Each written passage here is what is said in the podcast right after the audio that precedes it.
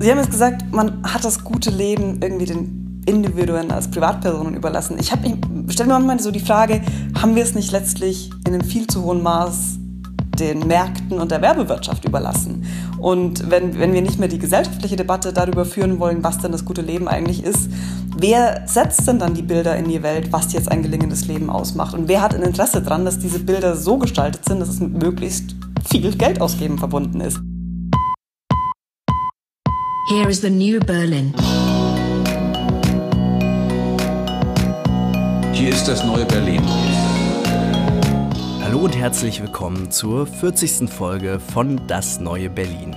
2013 erschien die berühmte Studie The Future of Employment von Fry und Osborne, in der die beiden Autoren prophezeiten, dass in den nächsten zwei, drei Jahrzehnten knapp 50 Prozent aller Arbeitsplätze durch den technischen Fortschritt verloren gehen würden. Wir diskutieren in der Gesellschaft seitdem und auch schon davor natürlich immer wieder, wie die Zukunft der Arbeit durch die technische Entwicklung, durch andere gesellschaftliche Umstände aussehen äh, wird, ähm, welche Prozesse dort zu beobachten sind, wohin die Reise geht, dass das Ganze aber auch eine Frage der normativen Bestimmung und der politischen Gestaltung ist. Das ist das Plädoyer unseres heutigen Gastes. Lisa Herzog ist Professorin an der Philosophischen Fakultät in Groningen in den Niederlanden. Sie hat zahlreiche Publikationen zum Thema der Arbeit, zur Philosophie der Arbeit, zur politischen Theorie der Arbeit vorgelegt und ähm, zuletzt bei Hansa ihr Buch Die Rettung der Arbeit äh, veröffentlicht, in der sie sich genau diesem Thema widmet. Lisa Herzog, herzlich willkommen. Herzlichen Dank für die Einladung. Nun, ich habe es in der Einleitung gesagt, ähm, es gibt zahlreiche Prognosen, äh, in welche Richtung die Reise geht, der Arbeitswelt. Es gibt da die apokalyptischen Szenarien, äh, dass wir bald alle äh, gar keinen Job mehr finden werden, weil intelligente Maschinen die für uns übernehmen. Manche finden das gar nicht so schlimm, sagen, das ist doch eigentlich eine ganz gute Entwicklung. Andere sagen, äh, das ist, äh, damit verlieren wir auch äh, äh, großenteils unsere Existenzgrundlagen als äh, Menschen in der Arbeitswelt. Welche Prognosen finden Sie denn im Moment realistisch? Wie bewerten Sie denn die Zukunft der Arbeit, äh, wenn wir jetzt uns Entwicklungen wie künstliche Intelligenz, Algorithmen, Automatisierung anschauen? Also ich glaube, dass es sicher große Umbrüche geben wird, aber dass es in einem ganz hohen Maß von der politischen und gesellschaftlichen Gestaltung abhängen wird, welche der Prognosen dann eintreffen. In dem Sinne sieht man eben, die Sozialwissenschaften sind keine Naturwissenschaften und ihre Vorhersagen können selber Einfluss auf die Entwicklung haben. Also das hängt sehr davon ab, wie der gesetzliche Rahmen gestaltet sein wird, ähm, wie Gesellschaften damit umgehen. Und dahinter steht dann auch wieder die Frage, wie die Machtverhältnisse sind, welche Stimmen, welche Anliegen, welche Interessen sich durchsetzen. Und bei solchen großen Umbrüchen ist immer davon auszugehen, dass wir da Machtkämpfe sehen werden. Und es ist ja teilweise auch schon zu beobachten. Ähm, bedeutet das zurzeit, also wenn die, wenn die Prognose, und so hat man das ja auch irgendwie in der Öffentlichkeit äh, so aussieht, ähm, dass irgendwie tatsächlich, so wie man es äh, oft hört, dass da ganz viel wegfällt, dass die Roboter das übernehmen, ähm, dass wir da diesen Machtkampf haben von Unternehmen, von ähm, Interessensgruppen, die genau dann sozusagen diese Technisierung vorantreiben, oder was steckt dann dahinter? Ja, konkret geht es dann oft darum, ob ähm, Roboter eingesetzt werden und wo und ob dadurch neue Arbeitsplätze entstehen oder Arbeitsplätze wegfallen und vor allem auch, wie die gestaltet sind. Ähm, ich glaube eigentlich nicht an die Prognosen, die sagen, dass es komplette Massenarbeitslosigkeit geben wird. Und das gab es in der Geschichte der Arbeitswelt schon öfters und es ist nie eingetreten. Aber eine Frage ist zum Beispiel, ob dann die Arbeit, die weiterhin von Menschen erledigt wird, und die wird es wahrscheinlich immer geben, ob die, die Schutzrechte, die die Arbeiterbewegung über Jahrzehnte erkämpft hat, auch weiterhin genießen wird oder ob die Leute formal nur Vertragspartner sind, über irgendwelche Plattformen vermittelt und deswegen überhaupt keine Schutzrechte haben und dann möglicherweise in sehr prekären Verhältnissen leben. Also das sind so die Art Kämpfe, von denen ich glaube, dass die auf uns zukommen und teilweise sieht man das ja auch schon. Vor allen Dingen auch in Ländern, in denen die Arbeitswelt weniger reguliert ist wie den USA und England, da sind jetzt schon einige Auswüchse zu sehen, wo man sich wirklich denkt, das wollen wir doch eigentlich als Gesellschaft nicht. Das ist für den gesellschaftlichen Zusammenhalt wirklich eine Gefahr.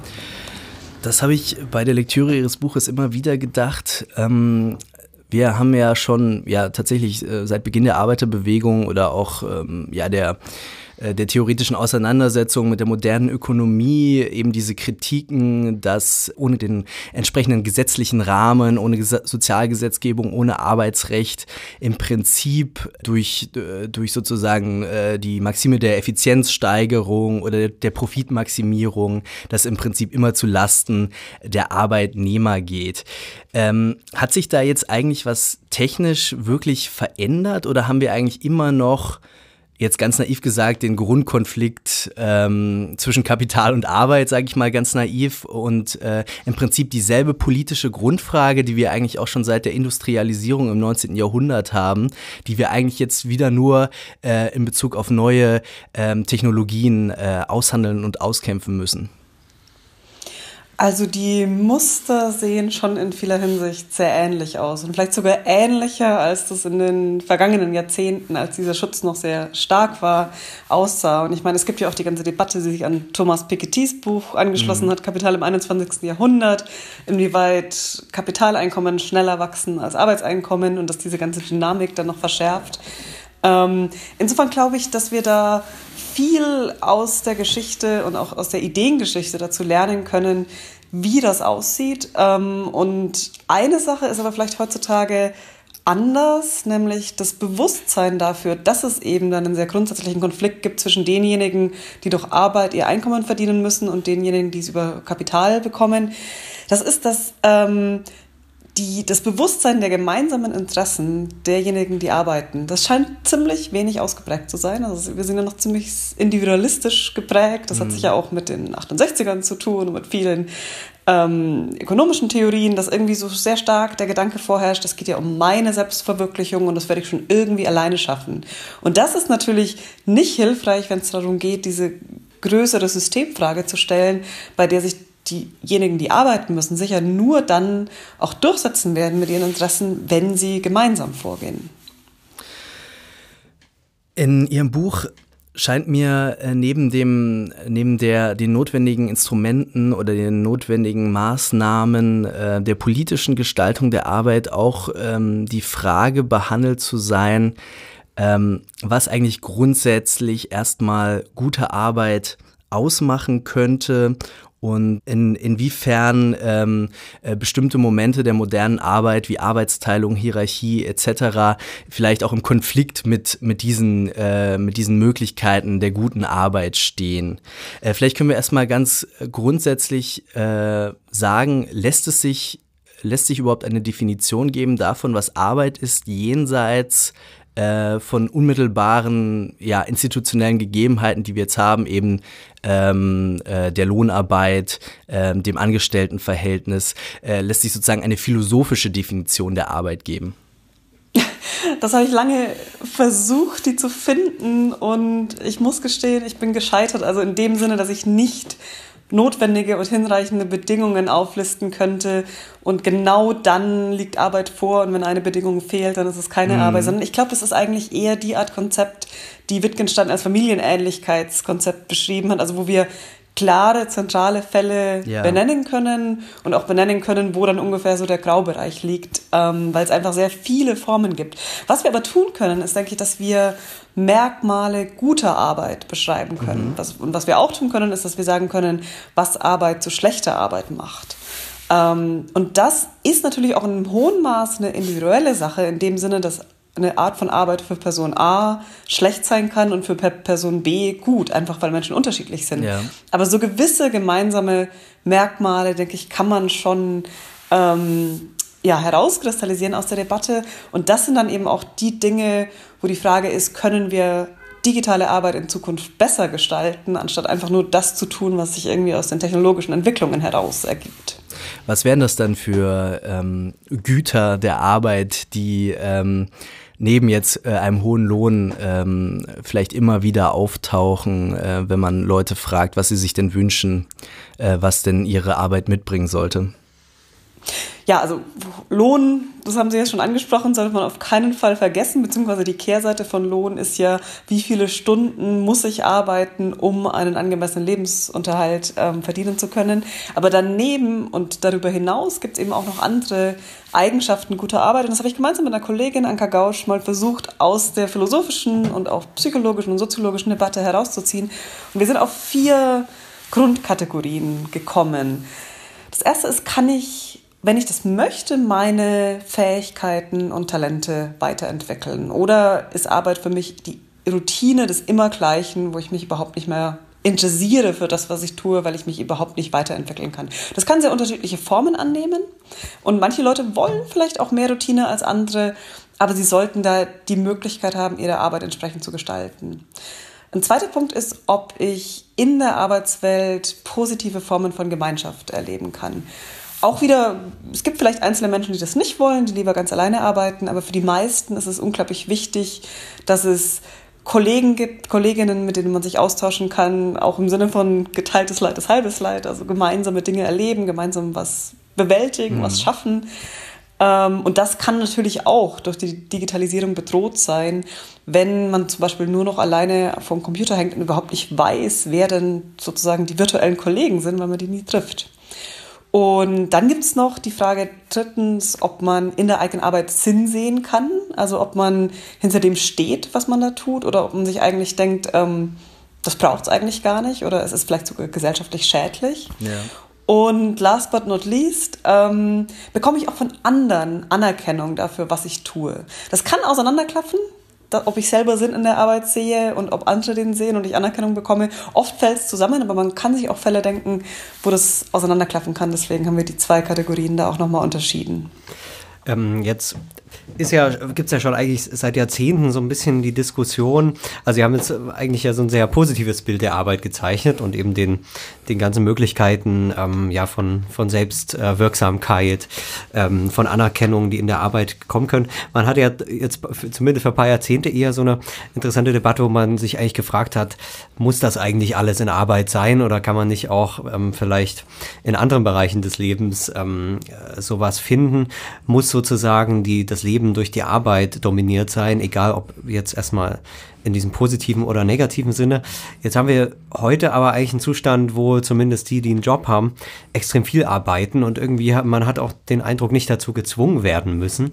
Ähm, wie erklären Sie sich, also äh, trifft dieses Urteil zu, wie erklären Sie sich erstmal irgendwie diese Situation heute, dass wir eigentlich von der Arbeit nicht genug haben können?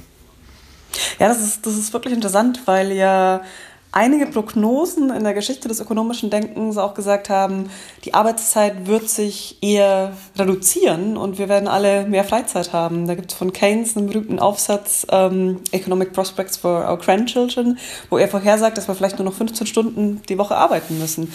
Und das scheint überhaupt nicht der Fall zu sein. Und ich glaube, das ist jetzt, je nachdem, wo man hinschaut, aus unterschiedlichen Gründen der Fall. Es gibt sicher die Menschen, die einfach viel arbeiten müssen, um sich materiell über Wasser zu halten, weil wir doch einen großen Bereich haben von prekärer Arbeit, auch schlecht bezahlter Arbeit, wo dann vielleicht ein Zweitjob wirklich nötig ist, ähm, wenn man auch an Lebenshaltungskosten in Städten und so denkt.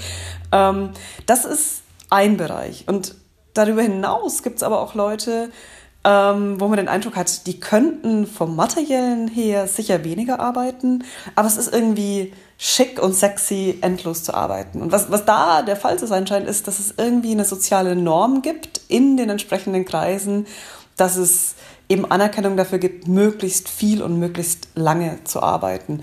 Und ob das für uns als Gesellschaft eine gute Sache ist, da kann man schon wirklich sehr große Zweifel haben. Es ist zum einen ja auch sehr familienfeindlich also und damit tendenziell geschlechterungerecht.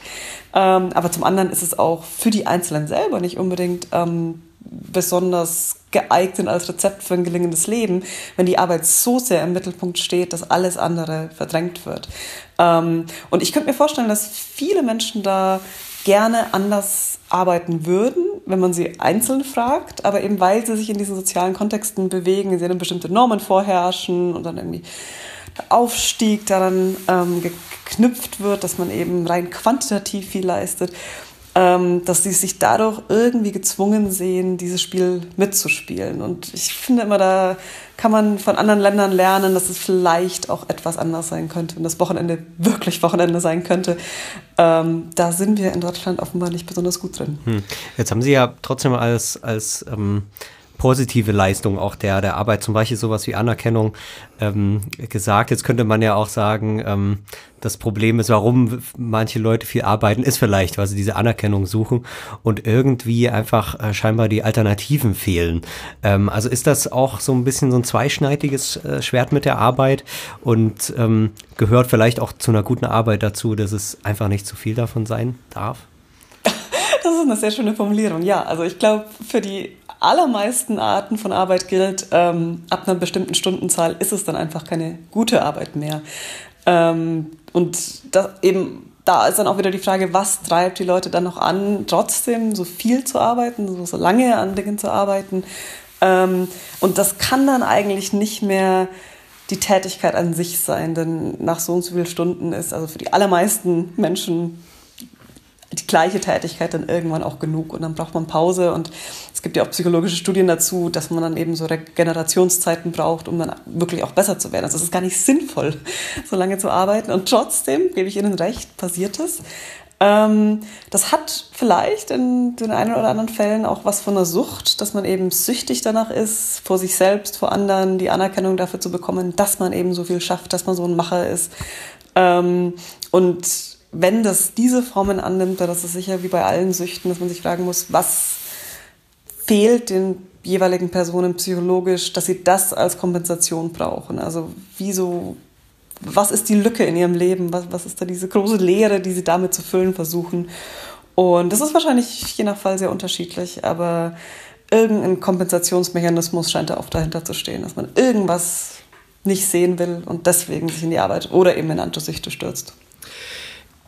Ich habe auch, äh, auch beim Lesen ähm, in Ihrem Buch auch immer mir wieder die Frage gestellt, ja, also wo die, eben die Grenzen zwischen Arbeit und Nichtarbeit ähm, da verlaufen und wie klar man die zeichnen kann und wenn ich jetzt diese, ähm, diese Kriterien höre, die ja auch keine, keine notwendigen Kriterien sind, sondern nur das, was man sozusagen empirisch häufig vorfindet, was Menschen sich wünschen, dann könnte ich mir auch vorstellen, dass Leute sagen, okay, ich würde gerne auch äh, im Privatleben meine Fähigkeiten verwirklichen, äh, in Gemeinschaft leben, äh, Sinnvolles äh, tun, Sinn, ähm, äh, sinnhafte Tätigkeiten haben und Anerkennung bekommen.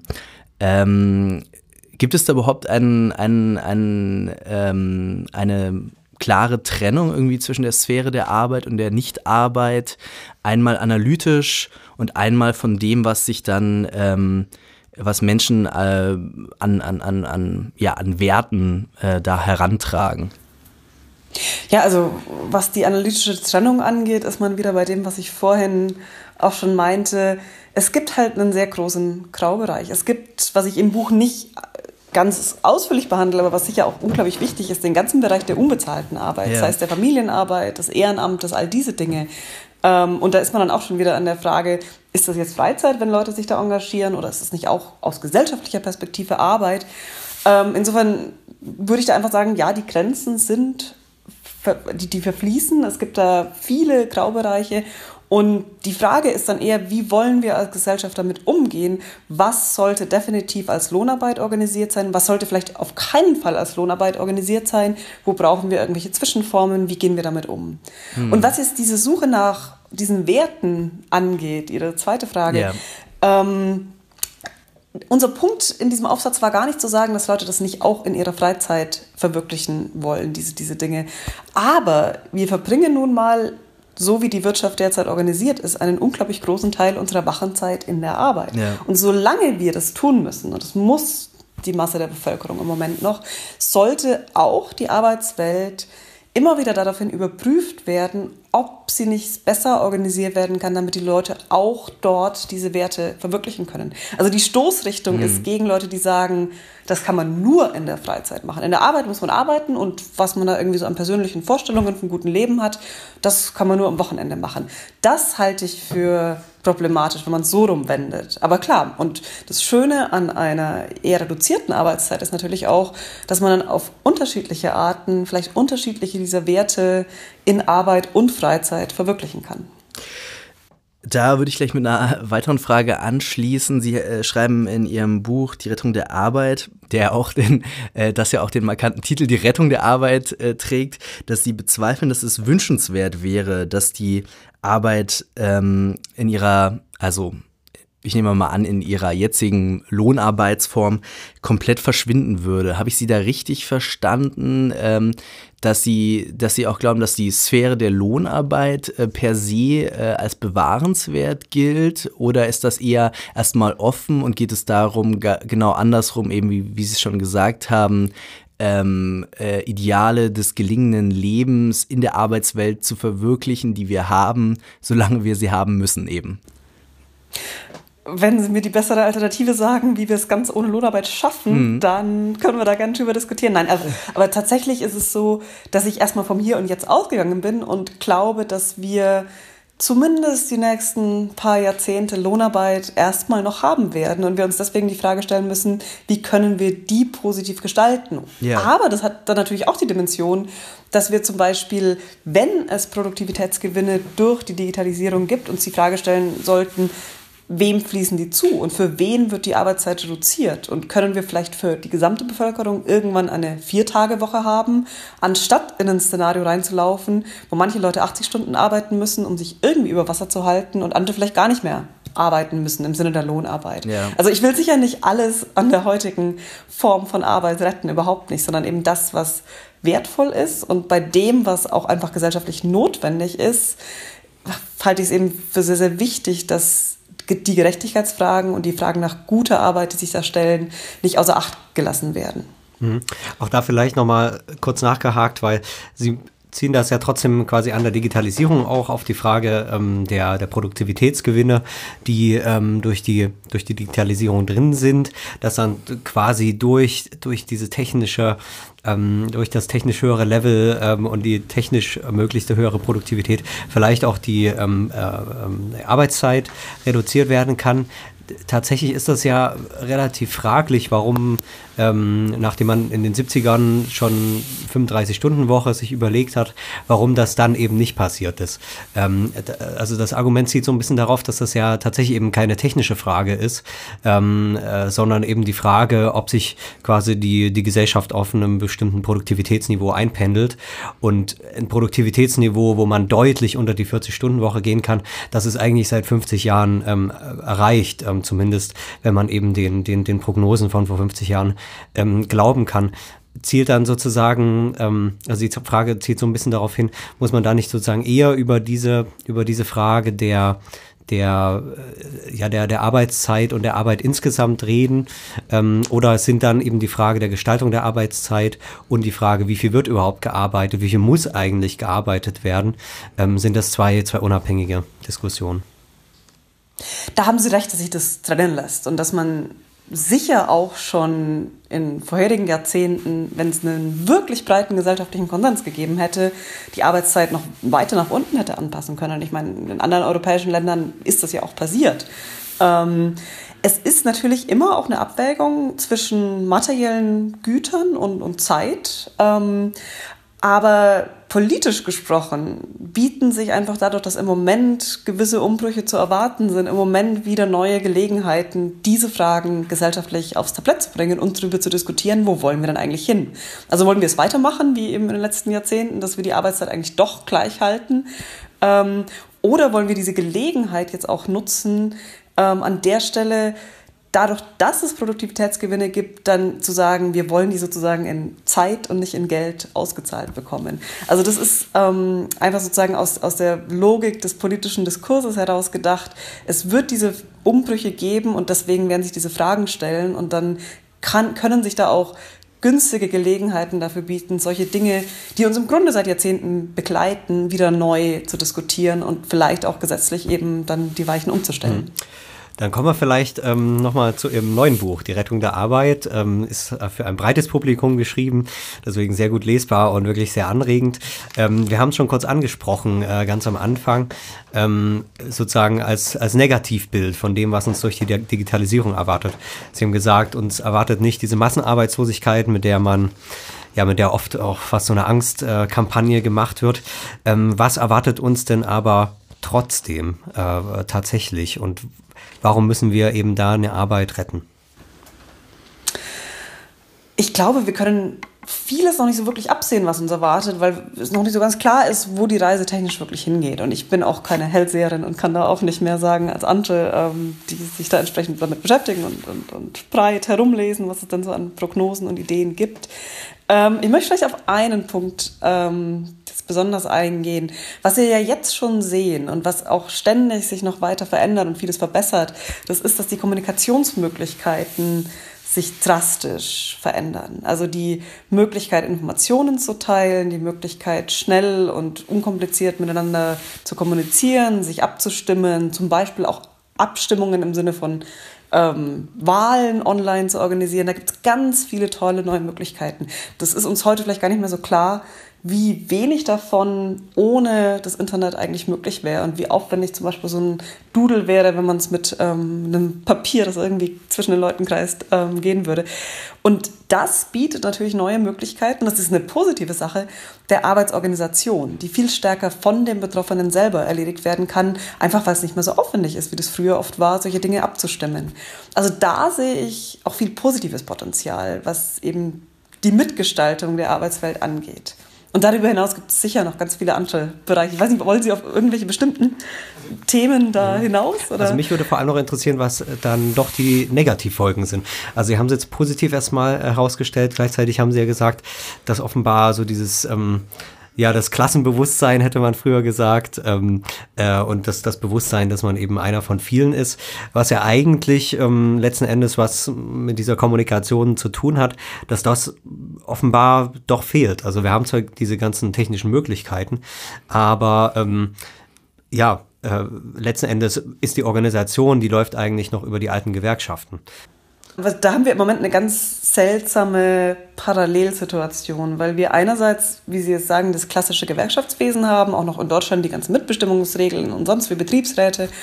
Und andererseits ist zu beobachten, dass es gerade in Branchen, die sehr stark digitalisiert sind, ganz neue Formen der digitalen Vernetzung und Zusammenarbeit gibt. Also die Fahrer von solchen Fahrdienstplattformen, ohne jetzt Namen nennen zu wollen, die organisieren sich dann über Chatgruppen in den sozialen Medien und so weiter.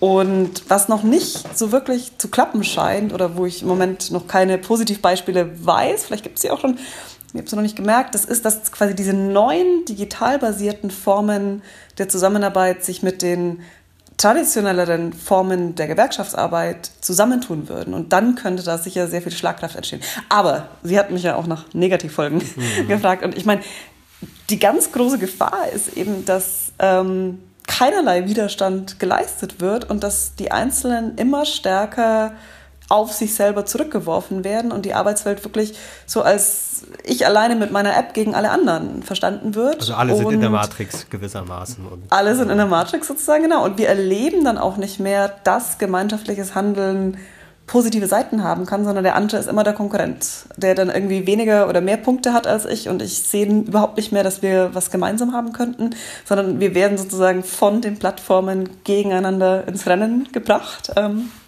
und wenn dann keine, keine Erfahrung von Gemeinschaft, von Solidarität mehr da ist, dann entsteht vielleicht auch nicht das Bewusstsein, dass, es, dass das was bewirken könnte. Also das könnte so ein negativer Teufelskreis werden, immer mehr Vereinsamung und Vereinzelung durch neue Formen der Arbeitsorganisation und dadurch immer weniger Möglichkeit des kollektiven solidarischen Kampfes. Mhm. Also damit auch quasi in so einem Wechselprozess dass man diesen positive, diese positive Art von Arbeit gar nicht mehr erleben kann, sondern sich eigentlich nur noch ähm, ja als als Rädchen im Getriebe irgendwie äh, empfindet und vielleicht die Arbeit selbst hasst, ob, obwohl die Arbeit selbst gar nicht das Problem ist, sondern ihre Organisation. Genau, und vor allen Dingen eben dieser Aspekt der positiven Formen von Gemeinschaft in der Arbeitswelt dann ähm, überhaupt nicht mehr zum Tragen kommt. Also ich meine, ich, ich arbeite in der Wissenschaft und da ähm, ist es so, dass der Wettbewerbsaspekt in den letzten Jahren auch vom Wissenschaftssystem, von der Politik her extrem betont wurde. Und ähm, dann gibt es alle möglichen komischen Indikatoren, wo angeblich Leistung gemessen wird. Höchst fragwürdig, was da eigentlich gemessen wird, aber dann um irgendwelche Zitationshäufigkeiten und sonst was. Und das ist wirklich toxisch für Solidarität und Gemeinschaftsgefühl. Und es ist ständig Konkurrenz um Stellen, um Mittel, um auch natürlich um Ansehen. Das ist in der Wissenschaft wahrscheinlich immer schon so gewesen. Aber es wird einfach durch die Arbeitsbedingungen noch extrem verschärft. Und das macht es wirklich schwer, dann auch solidarisch zusammenzuarbeiten. Und ich meine, man findet natürlich immer auch die Idealisten, die in der Wissenschaft trotzdem zusammenarbeiten wollen, klar. Aber strukturell gesehen ist das wirklich ähm, schwierig. Und wie gesagt, diese digitalen ähm, Rattenrennen, wo dann alle irgendwie einen möglichst hohen Zitationsfaktor haben wollen, die helfen da auch nicht unbedingt.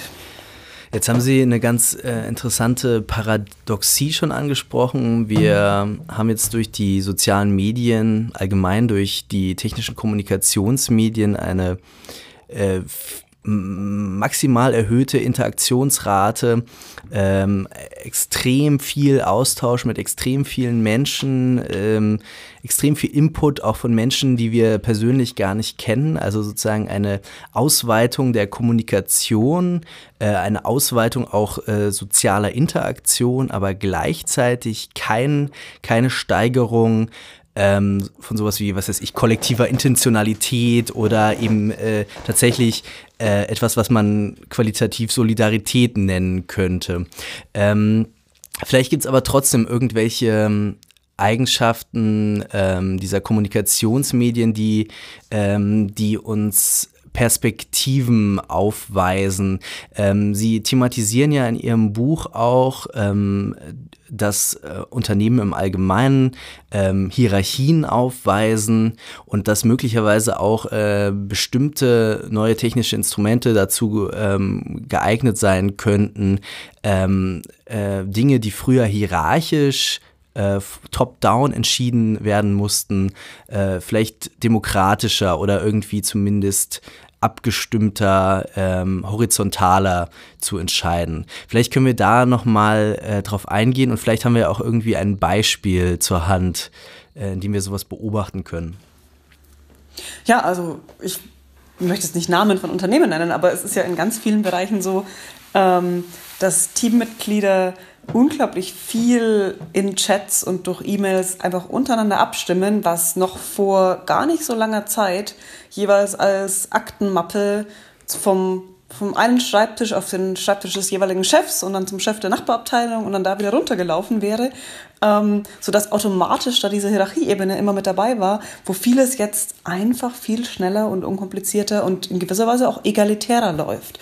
Und die Frage ist eben, könnte man dieses Potenzial nicht auch noch weitgehender nutzen, um wirklich ähm, demokratischere Strukturen in der Wirtschaftswelt zu schaffen. Und das ist ganz interessant, in der angelsächsischen philosophischen Debatte wird da sehr genau auf Deutschland geschaut, weil Deutschland im internationalen Vergleich tatsächlich sehr viel Mitbestimmung hat. Ähm, es gibt eben die Betriebsräte, es gibt die Arbeitnehmermitbestimmung in den Aufsichtsräten und interessanterweise dürfte das nach der reinen ökonomischen Lehre überhaupt nicht funktionieren. Also die deutschen Firmen müssten eigentlich alle pleite sein, weil sie den Arbeitenden so viel Mitsprache geben und am Kapitalmarkt und auf anderen Märkten mit Firmen konkurrieren, die das nicht tun.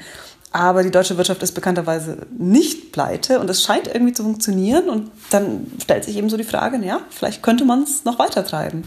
Und ähm, zum Beispiel eben diese ähm, Mehrheit, die in den Aufsichtsräten immer noch auf der Kapitalseite liegt, doch vielleicht auch auf die Arbeitnehmerseite verschieben. Was würde sich denn ändern? Ähm, und das finde ich eine sehr, sehr spannende Frage. Und ähm, wir sind ja im Moment auch in einem Forschungsprojekt dran, ähm, herauszufinden von Firmen, die mit solchen neuen Formen zu experimentieren, was da klappt, auch was da nicht klappt, ähm, welche Formate sich wofür bewähren. Und ich finde es sehr, sehr interessant zu beobachten, was da an neuen Dingen möglich ist. Und äh, vielleicht nenne ich doch noch ein Beispiel, ja. nicht eine konkrete Firma, aber ein Prinzip sozusagen. Es gibt diese Bewegung der Online-Genossenschaften, mhm. also Plattformfirmen, die aber von denjenigen, die diese Firmen nutzen, also die da zum Beispiel ihre Arbeitskraft als Putzkräfte oder Fahrer oder so verkaufen, dass die denen selber gehören und die selber entscheiden, wie diese Plattformen gestaltet werden und wie auch mit ihren Daten umgegangen wird. Und das erscheint mir doch sehr viel attraktiver aus ganz vielen Hinsichten, als wenn diese Plattformen so gestaltet sind, dass diejenigen, die sie nutzen und die da ja wirklich quasi Angestellte sind, überhaupt keine Mitspracherechte haben. Das äh, schließt aber auf jeden Fall auch die Eigentumsverhältnisse mit ein. Also ob es jetzt nur die Mehrheit der Aktionäre ist oder die Genossenschaft oder die Online-Genossenschaft. Es muss schon, es muss schon irgendwie auch, sagen wir mal, in der institutionellen Anlage des Unternehmens ähm, das irgendwie auch gegeben sein. Es reicht nicht, äh, nur äh, eine, eine, besonders hohe ähm, Abstimmung über digitale Medien zum Beispiel zu haben. Das könnte, ich könnte mir vorstellen, dass das sogar in bestimmten Fällen äh, eher noch eine, eine Erhöhung des, des, äh, des Drucks irgendwie zur Aktivität sein könnte. Und äh, habe es vielleicht sogar teilweise ja. selber so erlebt. Also das, das sind, glaube ich, zwei etwas unterschiedliche Fragen. Das eine ist, ähm, wie genau muss das in der Struktur von Unternehmen verankert sein, damit es wirklich funktionieren mhm. kann? Und es gibt eine ganz große Debatte in dieser philosophischen Community, die sich damit beschäftigt, ob es notwendig ist, dass die Eigentumsrechte dann auch wirklich bei den Arbeitenden liegen, also Prinzip Genossenschaft, ja. oder ob es auch denkbar wäre, dass man zum Beispiel stärker mit Fremdkapital, also Bankkrediten arbeitet, ähm, und, die, und es vielleicht zum Beispiel ähm, stille Teilhaber gibt, die Kapital zur Verfügung stellen und trotzdem die Verfügungsgewalt stärker als bisher bei den Arbeitenden liegt. Und da ist es sehr interessant zu beobachten, dass es doch sehr unterschiedliche Modelle gibt. Es gibt ja auch zum Beispiel Unternehmen, wo dann die Mehrheit von der Stiftung gehalten wird und so weiter. Ähm, ich glaube, da kann man noch kein abschließendes Urteil fällen, aber es es könnte auch sein, ich könnte mir gut vorstellen, dass es auch für unterschiedliche Branchen mit unterschiedlichen Arbeitsstrukturen da unterschiedliche Modelle braucht. Und die zweite Frage, die jetzt, ähm, die Sie gestellt haben, das ist, ähm, überfordert das die Angestellten mhm. vielleicht. Vielleicht wollen gar nicht alle Leute sich so stark beteiligen und immer irgendwie alle bei allem mitdenken, sich einbringen und so weiter. Lenkt das nicht vielleicht von der eigentlichen Aufgabe, die man zu erfüllen hat, sogar ab? Ähm, und das ist sicher ein Einwand, den man sehr ernst nehmen muss. Aber da gibt es Antworten drauf, von denen ich glaube, dass man das auch in den Griff kriegen kann. Und eine ganz zentrale Antwort ist, wir haben ja im politischen Bereich auch repräsentative Demokratie und nicht überall direkte Demokratie. Das heißt, auch in Unternehmen ab einer bestimmten Größe müsste es sicher so laufen, dass dann eben Leute für bestimmte Entscheidungspositionen gewählt werden und die die Entscheidungen dann auch treffen, aber sich dann eben ein paar Jahre später zur Wiederwahl stellen müssen und je nachdem, wie sie gearbeitet haben, werden sie wiedergewählt oder auch nicht. Und in dem Sinne kommt es eigentlich eher darauf an, wie man das konkret ausgestaltet, als dass das ein Einwand gegen die generelle Möglichkeit wäre oder die generelle Frage, wollen die Leute das denn überhaupt? Denn ich glaube, die meisten Leute schätzen es auch, wenn sie Möglichkeiten zur Mitsprache haben, selbst wenn sie sich dann nicht bei allem im Einzelnen einbringen, aber sie wissen, sie könnten sich einbringen. Und das hat ja auch schon einen Effekt. Da schließt sich im Prinzip an die Frage nach den politischen Playern. Sie haben am Anfang die, die Machtsprache, äh, Machtsprache, die Machtfrage angesprochen. Ähm, jetzt klang es gerade so, als wenn man den Unternehmen das vielleicht auch schmackhaft machen kann, ähm, dass sie vielleicht, ähm, wenn die Mitarbeiter zufrieden sind und äh, sich repräsentiert fühlen, ähm, dass sie dann vielleicht nicht nur fühlen, nicht nur fühlen sondern, sondern zumindest äh, das auch, äh, also auch tatsächlich können, ähm, äh, selbst wenn sie es dann nicht immer machen. Ähm, aber äh, in ganz vielen anderen Fällen ist das ja auch nicht so. Und gerade wenn man sich eben die, die ähm, die Gewerkschaftsgeschichte anguckt, ähm, dann ist da ja ganz vieles von dem, äh, von dem wir eben heute noch profitieren, ähm, mindestens in den Tarifverträgen, ähm, ist ja wirklich durch, durch harte Kämpfe ähm, der letzten 150 Jahre erkämpft worden. Ähm, wo sehen Sie denn da jetzt ähm, die Konflikte? Ist das mehr noch ein Bewusstseinswandel, der jetzt stattfindet, so dass es vielleicht auch vieles nicht so konflikthaft ähm, vonstatten gehen kann? Oder muss da jetzt, wir haben schon drüber gesprochen, jetzt auch die Chatgruppen dann sozusagen der Funke in die Gewerkschaften überspringen? Ah, das ist eine wirklich schwierige Frage, über die ich viel nachdenke und ähm, auch da wieder, ich kann auch nicht Glaskugel lesen, aber ich, ich glaube, es gibt so ein paar Anhaltspunkte, was, was wahrscheinlicher oder weniger wahrscheinlich ist. Also ich glaube, wir sind in einer Phase, in der das Bewusstsein erstmal steigen muss, dass das politische Fragen sind, dass das Gestaltungsfragen sind. Wir sind raus aus diesem neoliberalen There's no alternative und irgendwie alles muss den Märkten überlassen werden. Aber die Frage ist eben, was kommt danach? Und ähm, es ist klar, dass die meisten Leute es nicht irgendwie Planwirtschaft auf die Art und Weise, wie das in den Sowjetstaaten verwirklicht wurde, haben wollen. Aber die Frage ist eben, was könnten denn andere Wirtschaftssysteme sein und könnte eben so eine stärker demokratisch organisierte Wirtschaft sozusagen die, die Vision sein, auf die wir hinarbeiten könnten. Ähm, ich meine, in die, in die, wenn man, die Weimarer ja. Verfassung sollte ja mal die Wirtschaftsdemokratie reingeschrieben werden.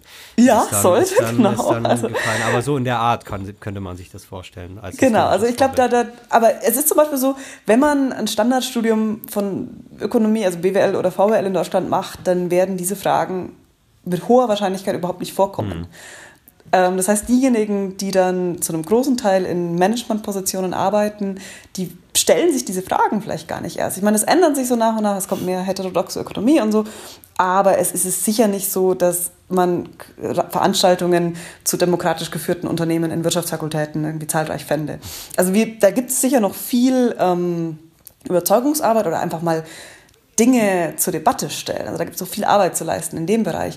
Was dann die politischen Fragen angeht, ähm, es gibt sicher Parteien, denen solche Anliegen näher stehen als andere. Ähm, und die befinden sich in vielen europäischen Ländern derzeit nicht gerade in ihrer historisch besten Form. ähm, aber möglicherweise hat das auch damit zu tun, dass eben die Sozialdemokratie und alle Parteien, die sich da so außenrum gruppieren, in den letzten Jahren keine klare Vorstellung vermittelt hat, wo es denn eigentlich hingehen soll mit dem Wirtschaftssystem. Irgendwie soziale Marktwirtschaft und irgendwie ein bisschen mehr Umverteilung oder so. Aber was das wirklich konkret institutionell bedeuten könnte und warum das für die Leute auch wirklich Auswirkungen in ihrem ganz alltäglichen Leben haben könnte, das wurde, glaube ich, nicht besonders gut vermittelt. Und das ist, glaube ich, eines der Probleme der Sozialdemokratie. Und möglicherweise könnte so dieser Gedanke, der Wirtschaftsdemokratie da auch in dieser Lücke ähm, ja, diese Funktion wieder erfüllen, zu sagen, hey, es gibt hier eine Vorstellung, wo es hingehen könnte und ähm, lasst uns versuchen, darauf hinzuarbeiten. Aber ob das ähm, sozialdemokratische Parteien überhaupt wollen, ähm, weiß ich nicht. Ich bin ab und zu im Gespräch mit Leuten und äh, es scheint gemischt zu sein, muss man so auszudrücken. Ähm, wie sehen Sie die Rolle der Gewerkschaften? Sind die auch ein bisschen zu zögerlich noch oder? Also ich habe den Eindruck, aber das ist jetzt rein auf Basis der Kontakte, die ich da so habe, dass das Bewusstsein für die Themen schon da ist, aber dass auch gewisse Vorbehalte manchmal da sind gegen diese ganzen digitalen Methoden und man sozusagen dann lieber auf dem schon erkämpften stehen bleiben will und das ja auch verteidigen muss. Also es ist ja nicht so, dass die ein leichtes Spiel hätten und einfach nur auf der vollen Haut legen würden. Also die Gewerkschaften verteidigen ja ständig gegen alle möglichen Formen von Angriffen, das, was eben schon da ist an gesetzlicher Regulierung und so. Ähm, aber dass, dass, dass da vielleicht auch noch so gewisse generationale ähm, Umbrüche nötig sind, um wirklich dahin zu kommen und zu sagen, ja, und wir wollen jetzt diese neue digitale Arbeitswelt gestalten. Und umgekehrt ist es halt, nach dem, was ich weiß, auch so, dass Leute, die sozusagen an der Speerspitze dieser digitalen Entwicklungen arbeiten, oft mit Gewerkschaften nichts zu tun haben wollen ähm, und die irgendwie als verstaubt und bürokratisch erleben. Und dieser, wie gesagt, das hatte ich vorhin schon angesprochen, dieser Brückenschlag, das, das scheint noch Arbeit für die Zukunft zu sein. Ja, auch die, auch die Sozialdemokratie und die Gewerkschaften scheinen ja auch in, in neueren progressiven Projekten immer etwas verschlafen zu sein, was die Geschlechterfrage angeht, was die Race-Frage angeht, was die ökologische Frage angeht, äh, scheinen äh, die demokratischen Parteien, soweit ich sie wahrnehme, oft immer noch sozusagen, wie Jan sagen würde, das ordoliberale äh, Deutschland der, der 60er Jahre äh, vor Augen zu haben vielleicht. Ähm, und also anders kann man nicht wirklich gut erklären, wieso wir immer noch sowas wie Ehegattensplitting zum Beispiel haben. Also mhm. insofern ja, genau. würde ich recht geben, da ist vieles, die Mühlen malen langsam. Ja. Es, äh, die, die andere große Frage, die wir uns ja jetzt auch wieder gerade sehr aktuell stellen müssen, ist die ökologische Frage. Äh, die ist jetzt ja. natürlich nicht so äh, ihr zentrales Thema. Andererseits kann man es sich nicht mehr leisten, sie nicht zentral auch äh, noch zu stellen.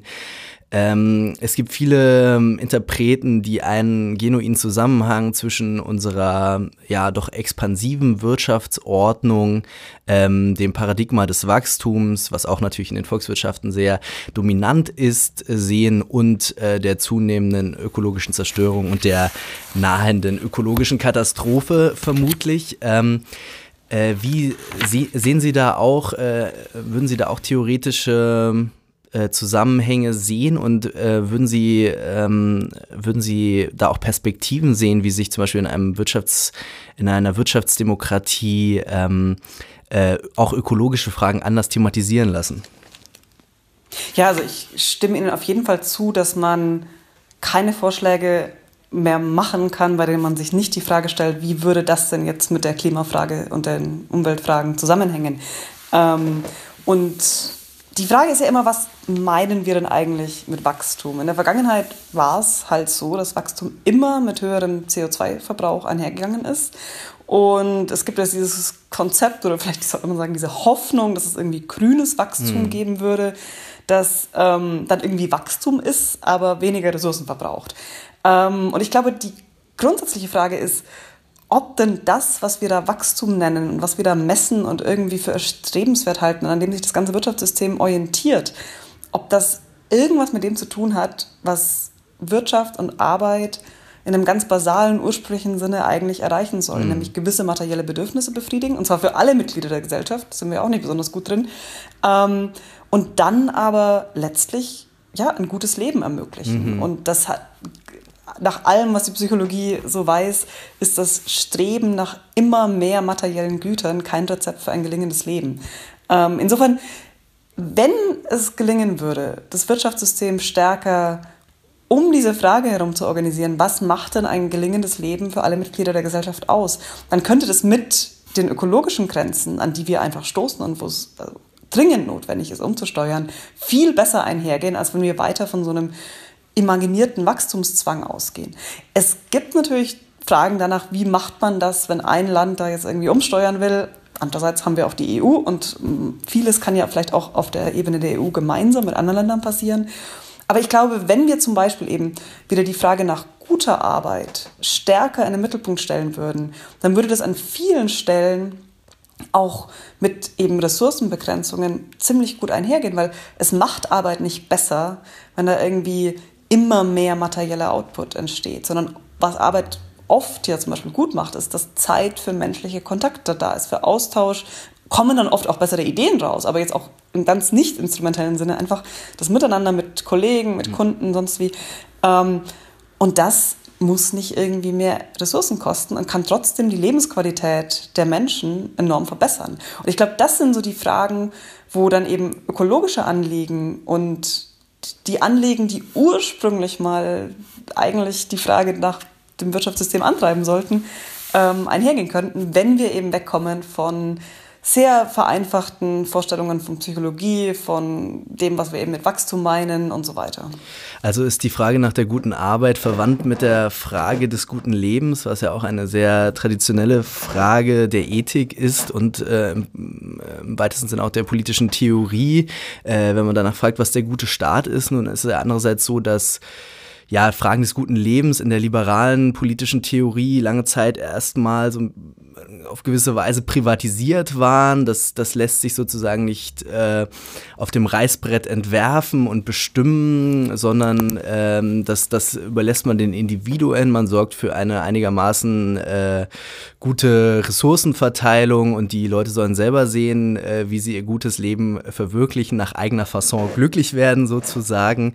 Ähm, brauchen wir da wieder ja auch sozusagen von der philosophischen Seite, von der ähm, intellektuellen Seite mehr substanziellere Bestimmungen äh, des guten Lebens. Zum Beispiel Hartmut Rosa entwirft ja schon seit einigen Jahren eine eine, eine Soziologie des guten Lebens, äh, die sich an äh, resonanten Lebensverhältnissen orientiert. Brauchen wir davon mehr oder ist das der falsche Weg?